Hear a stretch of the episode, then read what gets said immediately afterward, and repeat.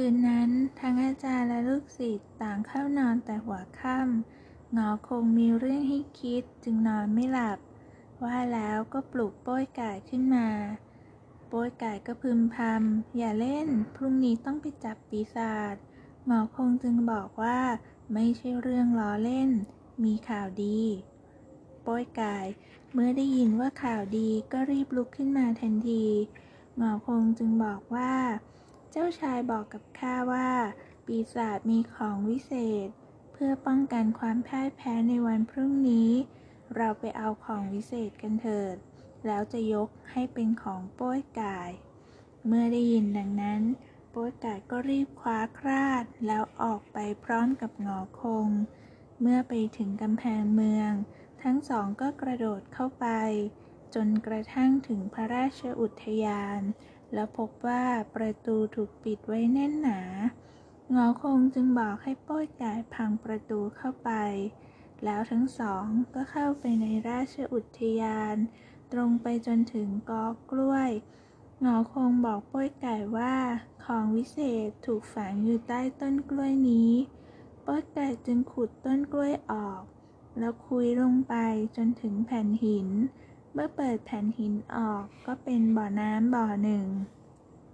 โป้ยไก่คิดว่าจะลงไปเอาของวิเศษในบ่อ แต่ไม่มีเชือกหงอคงจึงหยิบพลองของตัวเองออกมา แล้วพูดว่าจงยาว พลองนั้นก็ยาวออก แล้วหัวคงก็บอกกับโป้ยไก่ว่า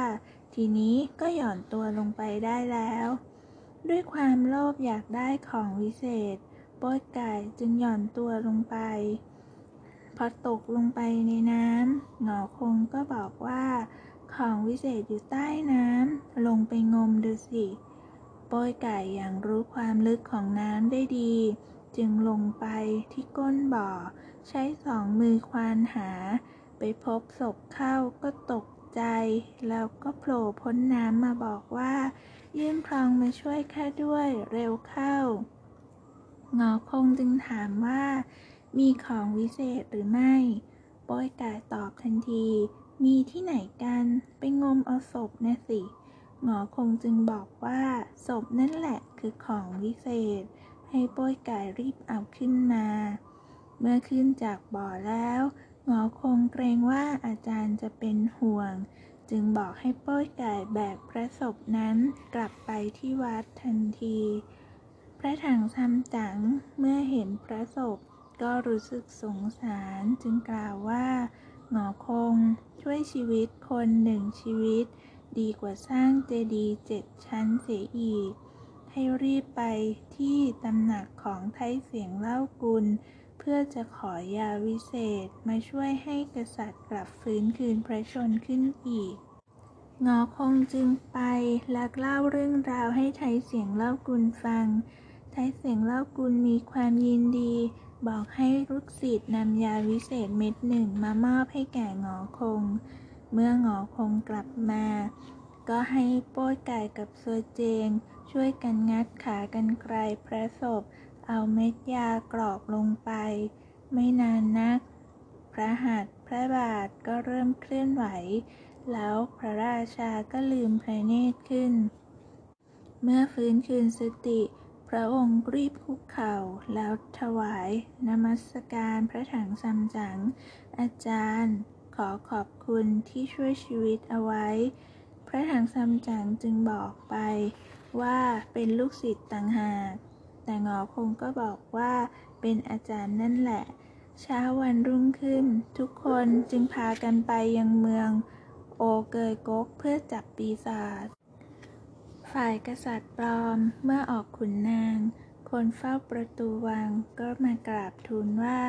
ที่นอกวังมีภิกษุห้ารูป บอกว่ากำลังจะเดินทางไปอัญเชิญพระไตรปิฎก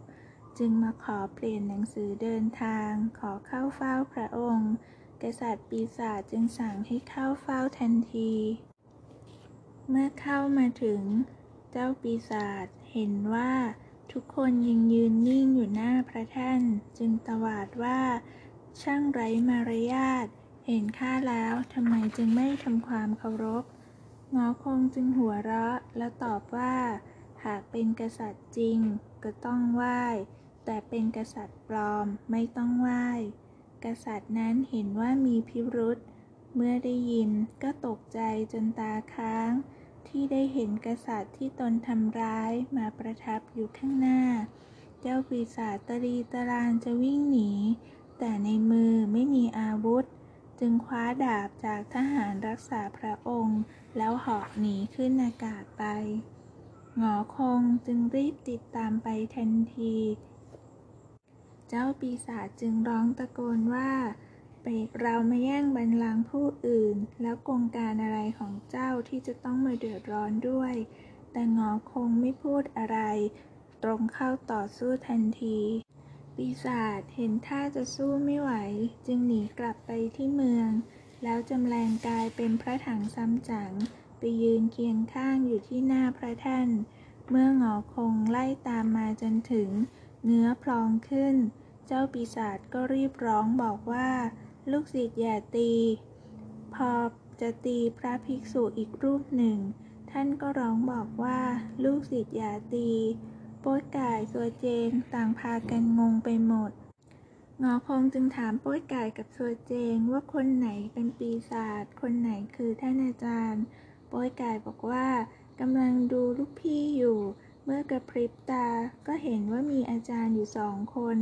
ไม่รู้จริงๆ คนไหนจริง คนไหนปลอม หงอคงจึงไม่รู้จะทำอย่างไร ทันใดนั้นป้ยไก่ก็หัวเราะแล้วบอกว่า พี่เอ๋ยจะยากอะไร อาจารย์ภาวนาคาถาให้พี่ปวดหัวได้ แต่ปีศาจทำไม่ได้หงอคงก็คิดว่าเป็นจริงตามนั้น แต่ว่าเมื่อได้ เมื่อได้เห็นท่าทางโป้ยไก่ก็บอกว่าองค์ที่พึมพำนี้คือปีศาจแน่แล้ว แล้วทั้งหมดก็ไล่ตามปีศาจไปทันทีงอคงเหินตัวขึ้นสู่เบื้องบน หมายใจจะทิ้งตัวลงมาจับปีศาจก็พอดีได้ยินเสียงหนึ่งลอยแว่วมา งอคงอย่าพิ่งลงมือ งอคงพิจารณาดูก็เห็นว่าเป็นพระโพธิสัตว์บุญจูเสด็จมา จึงเข้าไปนมัสการ แล้วร้องเรียกให้ป้อยไก่กับสัวเจงมานมัสการพระโพธิสัตว์ พระโพธิสัตว์บุญซูล้วงเอากระจกออกจากแขนเสื้อ ส่องไปที่ร่างของปีศาจทั้งสามมองดูในกระจกก็รู้ว่า ปีศาจนี้คือสิงโตขนเขียว ระโพธิสัตว์ไร้คาถา ให้ปีศาจกลับร่างเดิม แล้วพระองค์ก็เอาดอกบัววางบนหลังของสิงโตนั้นอำลาหงอคง โป้ยกายและสัวเจงกลับไป เมื่อกลับมาถึงวังหงอคงก็เล่าเรื่องพระโพธิสัตว์มาปราบปีศาจถวายให้ฟัง พระราชาและเจ้าชาย พากันนมัสการขอบคุณ แล้วพระราชาก็บอกว่าขอยกบัลลังก์ให้กับพระถังซัมจั๋ง